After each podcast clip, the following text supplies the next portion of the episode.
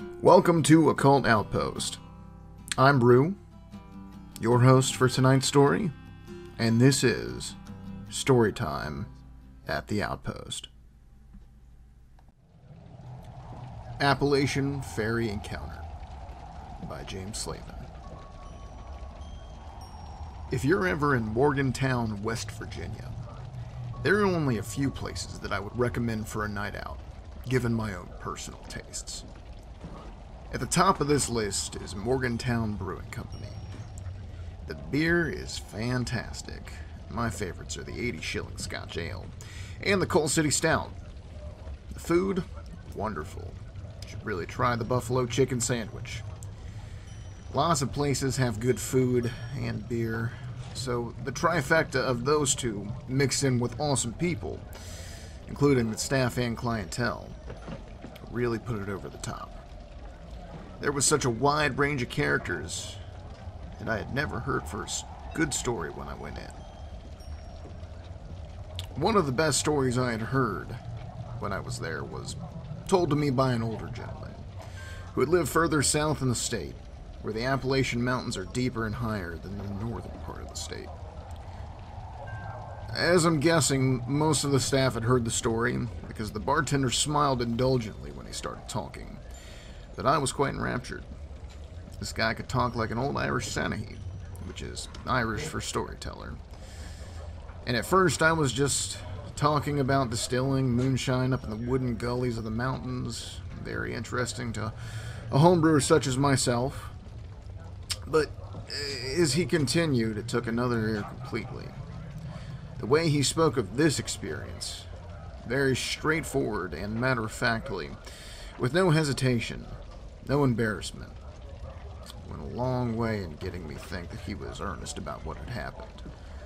I was so engaged that I had even wrote a short story about it, although it probably would never see the light of day. And here is that story. Well, as near as I could write it down later that night, which is to say, very close to spot on, but more than likely not perfect, given that it's my telling of his tale. It's a bit polished since I wrote it later and didn't record it, but there's little that can be done for that now. That was just usual for me. I was walking up the path to check on my still, and it was getting later in the day, and I was just considering staying there all night. It being a nice night and all. Uh, what really sticks out about the start of all this is that there was a hot air balloon. Of course, I'd seen them before, but not not up here in this area. And it was just the darndest thing to see, floating above the hills. It was very pretty, but I shuddered at the thought of being up there all by myself. I personally don't like heights uh, unless it's hard packed earth. Now, I've been making whiskey for years and years, and I'd never had any problems with no one, so I didn't think anything of it. No one had ever been around my still that I could ever tell, so the balloon seemed harmless to me. And later, I always wondered if it was a what, what do you call it? A, a, a precursor, right? A, a precursor to the oddness of later. So anyway, I, I make it to the still, and everything looks fine. I don't drink the shine when I'm working up there. It's it's too easy to make a mistake. Nobody wants that. I do usually have a few beers while I'm working, though. Sometimes something light, but I, I like, you know, I like Guinness too, and I usually have a few of one or the other. Uh, whatever I've taken up recently, you know, this time it was Murphy's Irish Stout. A friend of mine gave it to me to try, and I'd give him a batch of my finest in, in reciprocation. So anyway, it's it's getting late. It's clear night. It's warm. I have a small campfire and a cot for, for the comfort all the way down the hill from Still itself. Some of my fellows call me too careful, but some of them have been burned awful bad, so shows what they know. And along comes midnight, and I'm starting to get a little drowsy. I hadn't laid down yet, just sitting back with my back to the tree and gazing up at the stars.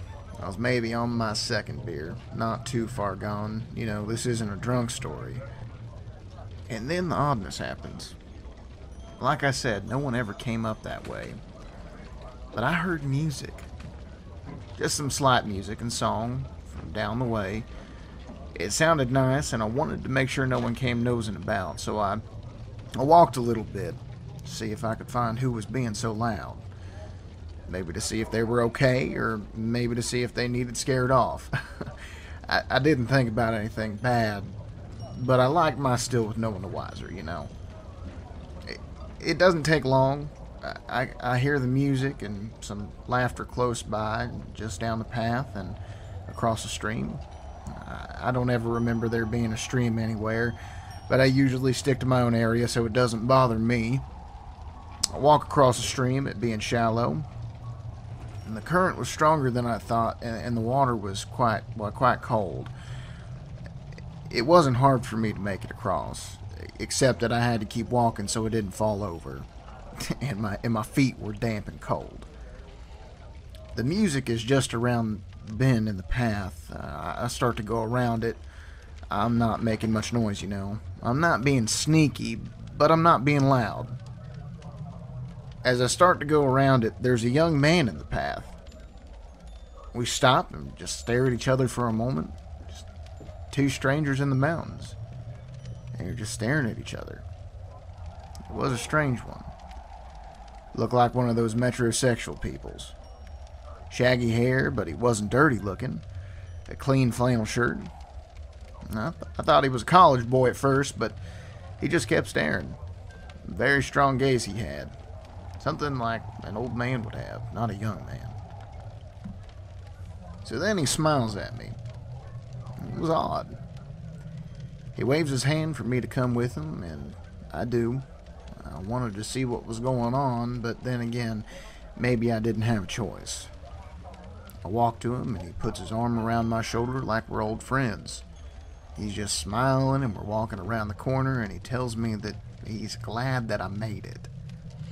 Now, I must have looked confused because he laughs and tells me it's okay, that we're close. We walk around the corner and there's this old cabin. Just a big old log cabin in the middle of the woods, up in the mountains. We walk up to the wooden porch together, and the music that I had heard is coming from inside of the cabin. He looks at me and he says, You'll have to stay for a while and have some fun. So me and him walk into the cabin, and it was wild. Several people milled about, some were talking in small groups, and they all had mugs of beer. Big foamy beer. Some were dancing to a band that was set up in the corner, but the music was a little bit different. Hillbilly, but not twangy, you know. There was a fiddle and a couple of guitars and a tambourine, a, a flute type thing. It was wild, and watching the dancers just made me dizzy. And then the young man pointed out to another corner. In it was the most beautiful girl I'd ever seen in my life. She was playing guitar too, just picking away with the band, but not playing with them. She had dark red hair that fell in soft curls around her face. Green eyes so bright, she was just staring back at me. She was slight and rounded. It's, it's hard to describe.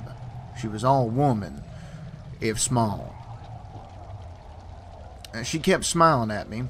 She put the guitar down and waved waved at me to walk over to her. I couldn't have stopped myself if I had tried. If I had wanted to. And I didn't.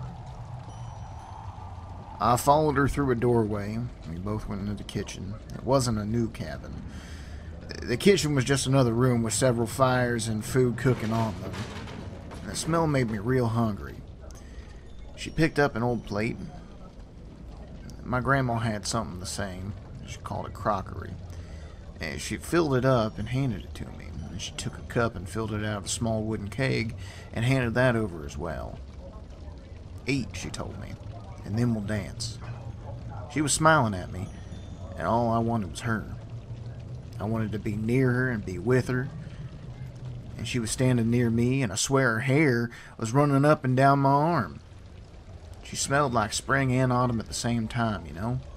Crushed leaves and fresh grass. It, it made me miss being a kid, and it made me happy that I was a man. And all I wanted was to kiss her. So I did. I leaned in to kiss her, and she didn't back away. It was the longest kiss that I'd ever had, and I thought I thought I would die if I didn't get another. I leaned in again, and that time she pushed me away. But she was still smiling, so that was good. She told me to eat and drink first, to have fun. I noticed that the youngster I'd walked in with was staring at me, and so were a few others. I was starting to feel a little bit drunk, which made me feel kind of uncomfortable. See, my grandmother's Irish, and she came over as a young woman. She's very Catholic. We were at Mass every weekend and during the week, and she prayed to Mary all the time. She had a statue of Mary in the front yard.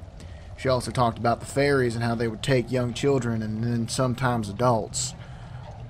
She told us that we should never eat or drink from strangers because if you do, they'll take you away with them.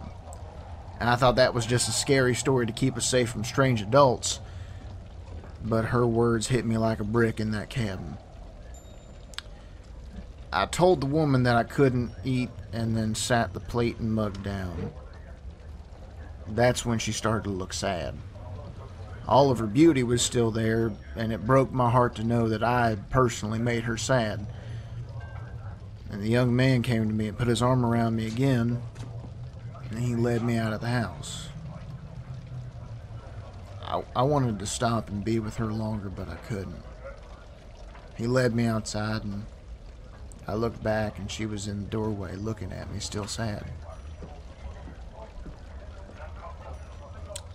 I don't know how I got back to my campfire, but I woke up there in the morning. I tried to find that cabin again. I couldn't even find a path.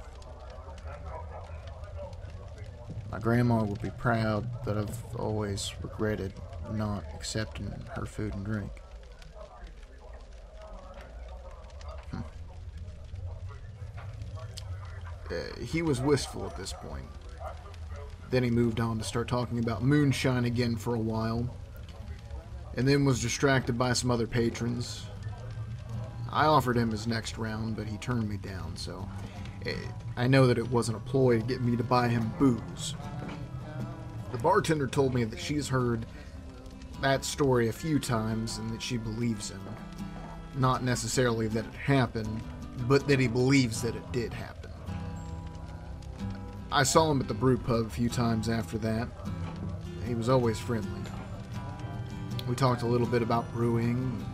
It was all good natured, nothing deep, and nothing ever again about being approached by otherworldly women to stay with him in the mountains for a few hundred years.